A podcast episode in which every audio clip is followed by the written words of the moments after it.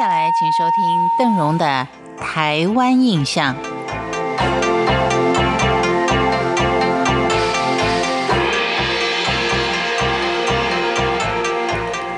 在今天的节目当中，邓荣要为您介绍的是旗津的通山老街。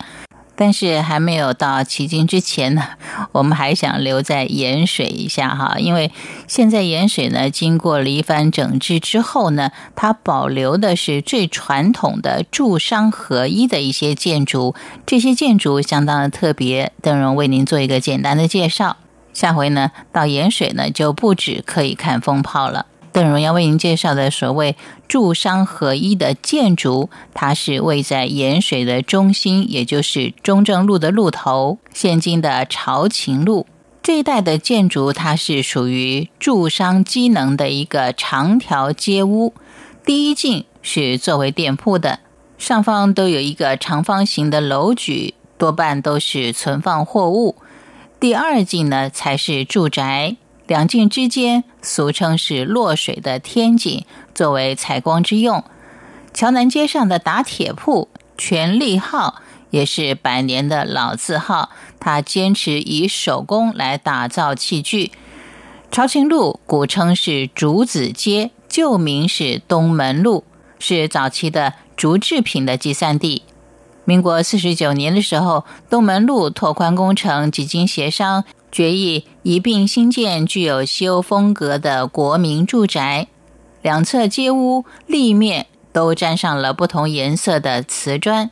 另外，三福路跟中正路有昭和式的两层楼洋房，立面的土灰标志着屋主的氏族跟财势。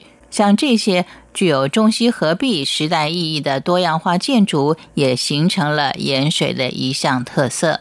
下次到盐水呢，就不止可以看风炮了，还可以看一些传统的住商建筑。继续，我们看的就是旗津的通山老街了。旗津可以说是高雄市最早的发祥地，远在四百年前，西拉雅平埔族的马卡道族就居住在这里。为了防范海盗侵扰，大家都会在家园的四周片植竹林，称之为打狗。后来的汉语音译为“打狗”，这就是高雄古称“打狗”的由来。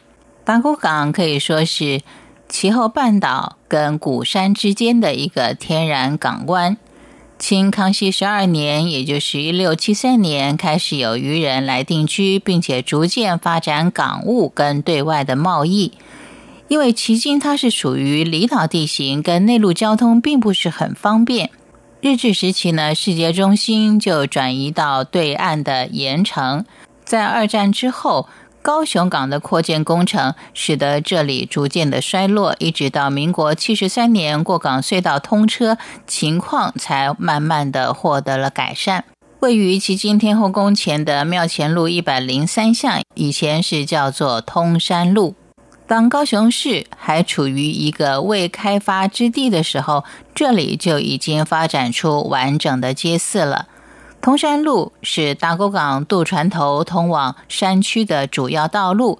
这里为了防止东北季风的吹袭，巷道比较狭窄蜿蜒，跟鹿港古老街区颇有异曲同工之妙。从外观上很难想象，它过去是可以通行马车。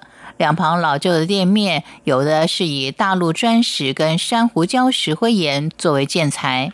后来慢慢的，也有红砖洋楼跟木造的房屋，呈现出不同时空背景的特色。巷子里的菜市祠堂，伴随其经，可以说走过了三百多年的岁月，显得是有点老了。迄今的历史地标天后宫，奉祀的是湄洲妈祖。也是国家的三级古迹。建于康熙五十八年的其后炮台，以及巴洛克式风格的其后基督教会，都是您不容错过的观光景点。而曾经有高雄第一街之称的通山路，已经是铅华洗尽。如今大家仅仅知道以海鲜著名的庙前路，不知道通山老街的历史，实在也是令人相当的唏嘘。以上就是旗津通山老街。